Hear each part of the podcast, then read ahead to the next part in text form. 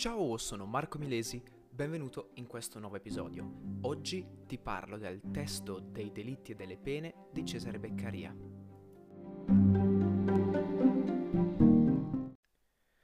Quando parliamo del testo di Cesare Beccaria, chiamarlo testo è un po' diminutivo, potremmo chiamarlo pamphlet, quindi una, uno scritto relativamente breve, ecco, di carattere polemico, fondato in sostanza su dei ragionamenti di carattere puramente logico, eh, che mira proprio a sollevare ragionamenti, sollevare discussioni e mobilitare un attimino l'opinione pubblica, far girare le rotelle dentro la testa e far pensare le persone con la propria testa, che alla fine è un po' il motto dell'illuminismo periodo storico in cui collochiamo Cesare Beccaria e in cui collochiamo il dei delitti e delle pene, il suo più celebre pamphlet.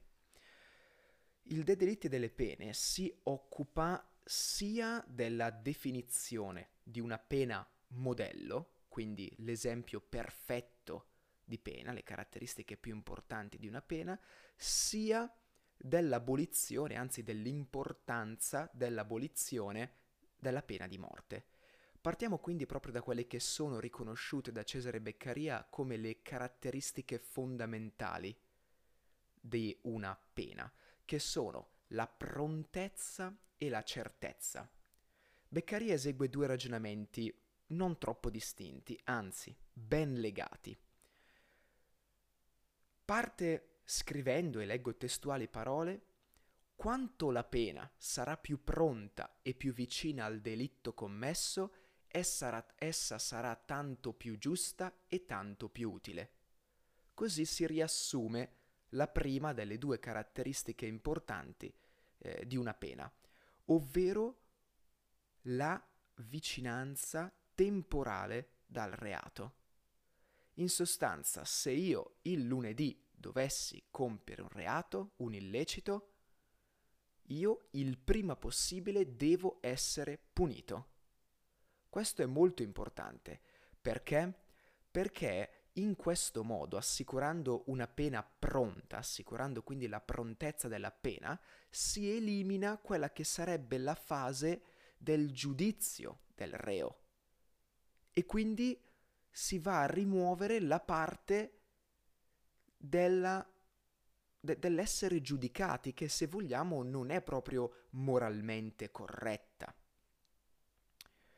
E quindi eh, è fondamentale per Cesare Beccaria che la pena sia quanto più vicina possibile al reato, temporalmente, cioè in fatto di tempo, tempisticamente, ecco, parlando.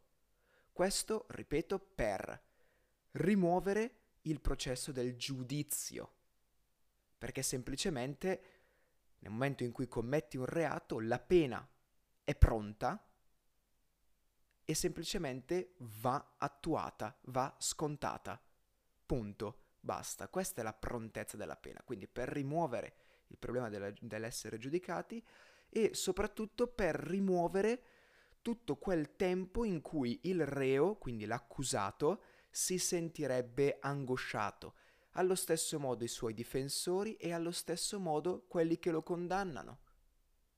Insomma, per sfoltire di molto i tempi di reazione, potremmo dire, del sistema giuridico e del codice penale, anzi. La seconda caratteristica è quella della certezza delle pene, ovvero una eh, un cittadino o una cittadina che eh, commette un reato deve avere la certezza di essere punito. Questo è fondamentale. La pena non deve essere per forza crudele. Non deve essere la più crudele. Non deve essere più crudele, non deve essere per forza più crudele del reato. Ad esempio, se io provassi a rubare 10, la pena non deve essere per forza restitui- restituire 20. Quanto più restituire i 10 che ho rubato, però avere la certezza di dover restituire quei 10, senza una seppur minima probabilità di farla franca. Perché supponete questo caso, supponete di entrare in un supermercato e trovarvi davanti a due situazioni diverse. In una, la situazione odierna, ovvero potete rubare, o perlomeno legalmente parlando non potete rubare, è illegale, però sapete che c'è una buona probabilità di farla franca, in quanto non è detto che vi becchino. E invece, nel secondo caso, voi entrate nel supermercato e sapete con certezza che se ruberete verrete puniti. Poi la pena a questo punto non ha senso che sia superiore al reato, in quanto semplicemente se io dovessi imporre una legge del tipo se tu rubi per 10 restituisci 10, non restituisci 15 e allo stesso tempo hai la certezza di punire tutti quanti quelli che trasgrediscono questa norma, questa legge, la gente smetterebbe assolutamente di rubare. Perché direbbe cosa rubo a fare se poi devo restituire quello che ho rubato al, alla, con una probabilità del 100%. Questo è fondamentale e citando sempre le parole di Beccaria dice la certezza di un castigo, benché moderato, farà sempre una maggiore impressione che non il timore di un altro più terribile, unito con la speranza della impunità. Riassume ciò che vi ho detto. E queste sono le due caratteristiche principali delle pene. Teorizzate e presentate da Cesare, da Cesare Beccaria, più una terza che vi leggo, che si riassume con grazia. Ma si consideri che la clemenza è la virtù del legislatore e non dell'esecutore delle, delle leggi che deve risplendere nel codice, non già nei giudizi particolari che il far vedere agli uomini che si possono perdonare i delitti o che la pena non ne è la necessaria conseguenza è un fomentare la lusinga dell'impunità, è un far credere che potendosi perdonare le condanne non perdonate siano piuttosto violenze della forza che emanazioni della giustizia.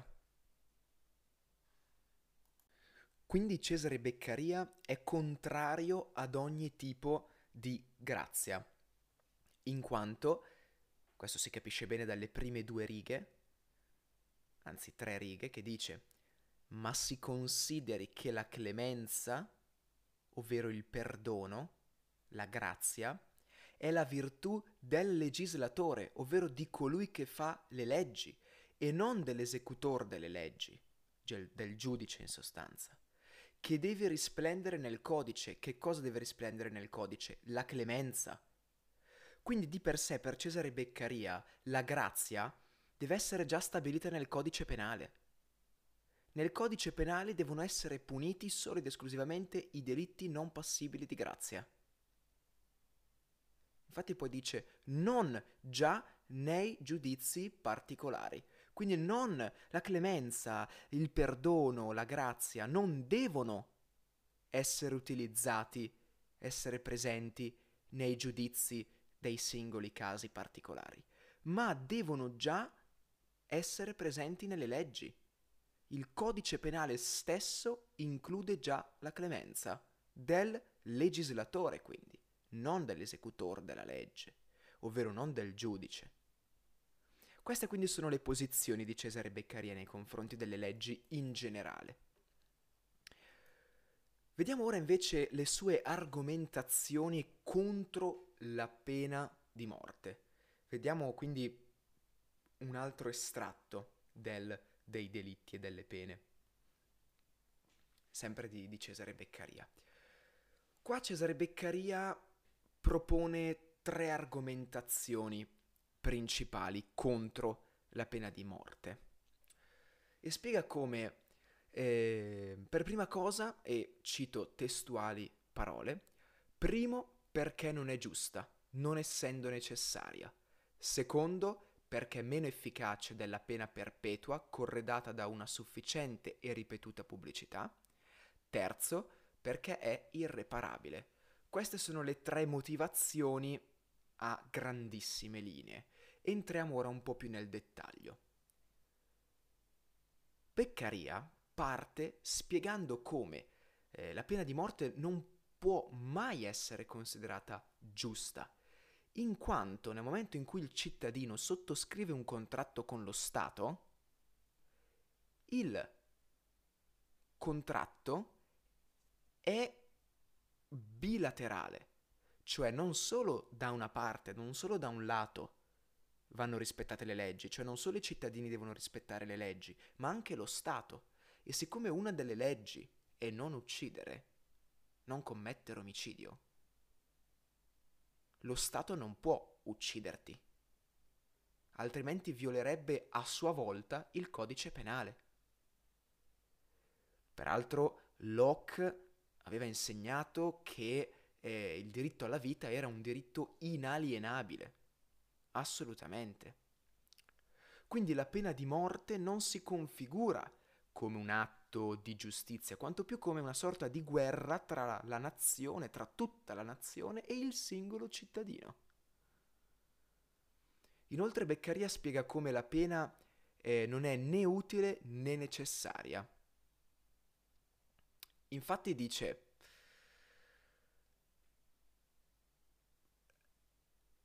porta due motivazioni ecco, principali e come prima motivazione dice eh, la pena di morte non vale durante la normale vita di una nazione. In sostanza si pensava che la pena di morte servisse a salvare la nazione. Potrebbe servire, ma in situazioni eccezionali, non nella normale vita di una nazione. La seconda motivazione per cui si pensava che fosse utile la pena di morte è semplicemente come deterrente, ovvero come sorta di eh, ostacolo anche solo al pensiero di poter compiere un delitto o poter infrangere la legge. Il deterrente di per sé è proprio quella cosa capace di distogliere anche solo il pensiero, la volontà dal fare qualcosa. E quindi porre come conseguenza, come pena ad un reato, una pena così intensiva come la pena di morte, voleva dire, secondo quelli che la sostenevano, utilizzarla come deterrente.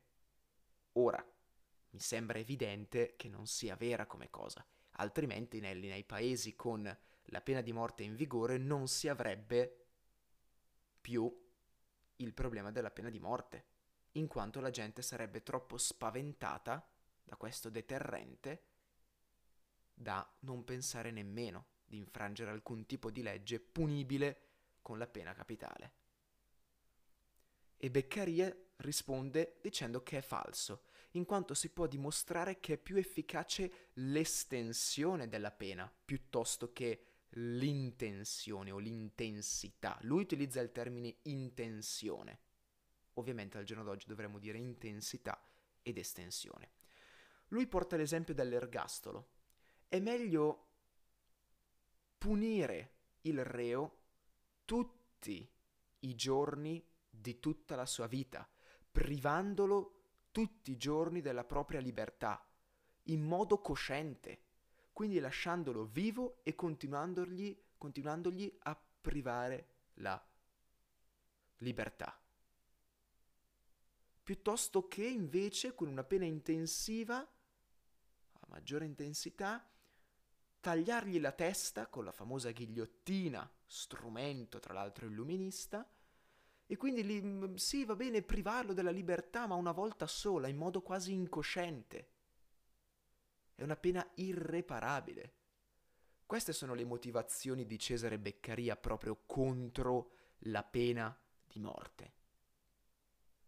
Quindi siamo giunti alla fine di questo episodio di un quarto d'ora circa, dove abbiamo parlato di Cesare Beccaria, delle sue visioni in quanto alle caratteristiche più importanti delle leggi e abbiamo visto anche quello che pensa sulla pena di morte, abbiamo visto la sua posizione abbondantemente contraria. Grazie mille per avermi seguito, ci vediamo nel prossimo episodio. Ciao!